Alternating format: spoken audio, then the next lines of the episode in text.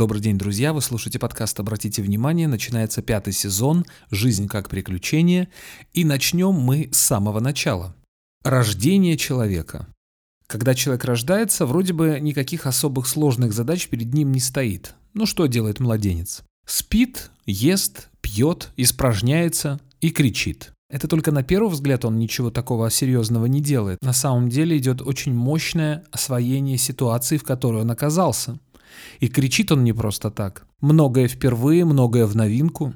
Он себя прекрасно чувствовал в животе у мамы, а тут вот появился на свет, холодные руки акушера отшлепали по заднице, младенец закричал от боли, и обжигающий холодный воздух наполнил легкие. Таким образом начался процесс освоения реальности.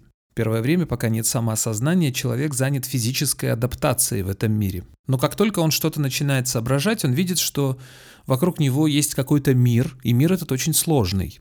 Жизнь современного человека гораздо сложнее, чем жизнь первобытного человека. Но, с другой стороны, гораздо безопаснее. Люди за эти тысячи лет развития перебрались в большие города, пересели с лошадей на автомобили, от наскальной живописи перешли к электронной почте и к мессенджерам. Медицина, образование, транспорт, торговля, культурный уровень – все это гораздо выше, гораздо лучше, хотя и гораздо сложнее. Человеку, который жил в первобытно-общинном строе, нужно было заботиться о том, чтобы рано не умереть, чтобы не съели дикие животные, чтобы не убили представители враждующего соседнего племени. Жизнь у человека в основном была короткая и очень опасная.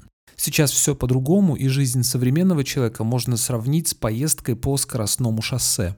И теперь я возвращаюсь к тому, с чего начал. Вот этот вот маленький ребенок, который родился в нашем современном мире, как только начинает что-то осознавать и что-то видеть вокруг себя, он, если использовать эту метафору, обнаружает себя на заднем сидении автомобиля, который едет на высокой скорости среди таких же автомобилей, автобусов, мотоциклов по большому вот этому шоссе.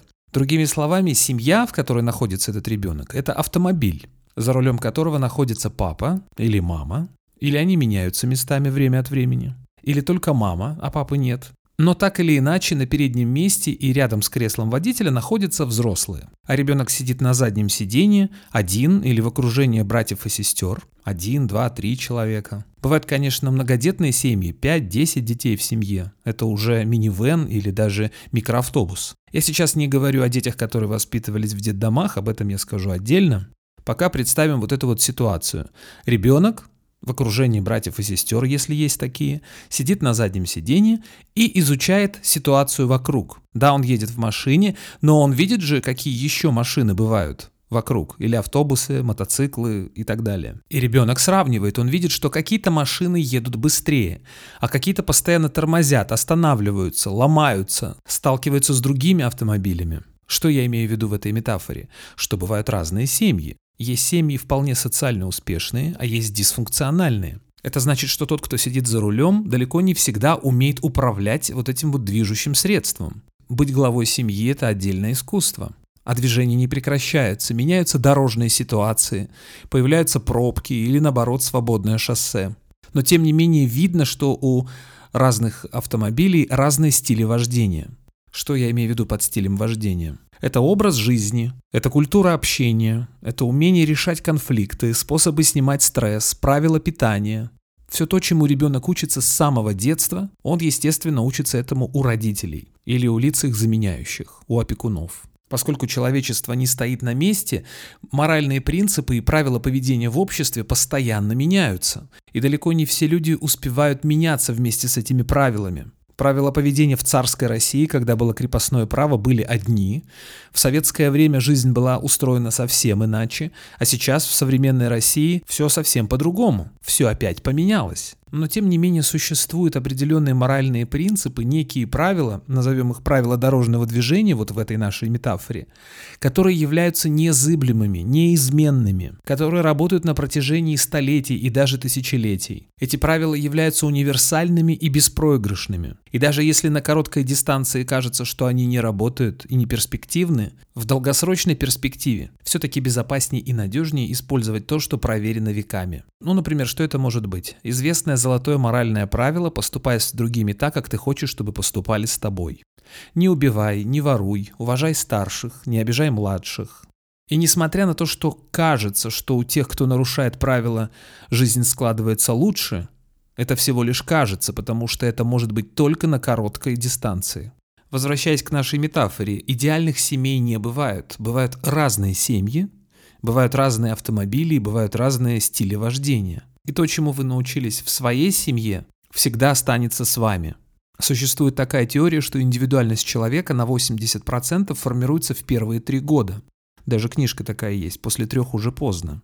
И здесь имеет смысл поисследовать себя, что я взял, чему я научился в семье, в которой я появился на свет. Что лучшее я взял от мамы, что лучшее я взял от папы, и за что я благодарен своей семье.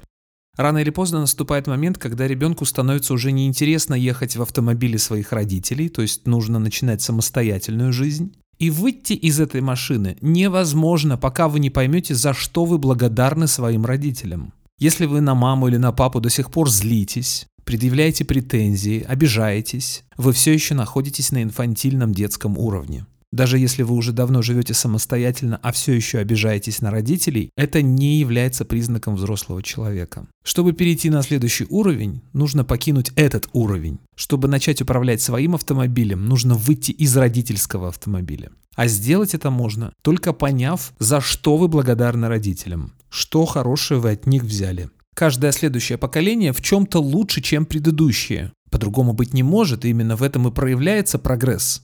Да, перед детьми встают другие задачи, не такие, какие были у родителей. Они живут в других условиях, в более сложном мире и сталкиваются с другими вызовами. Они не испытали тех сложностей, которые испытали их родители, а их родители не испытали тех сложностей, которые испытали бабушки и дедушки.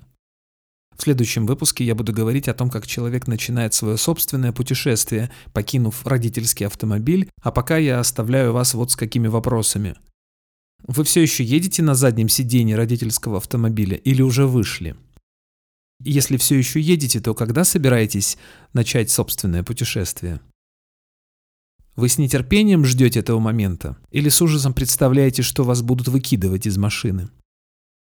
Если вы уже едете за рулем своего автомобиля, вы узнаете в собственном стиле вождения те моменты, которым вы научились у своих родителей. Вы видите, чему вы научились у папы или у мамы? Вас это злит или вы, наоборот, испытываете благодарность, что научились этому? Вы благодарны своим родителям или все еще предъявляете претензии? Для вашего удобства эти вопросы продублированы в описании к этому выпуску. И, разумеется, отвечать на них, не отвечать – это на ваше усмотрение. Мы услышимся через неделю. Пока.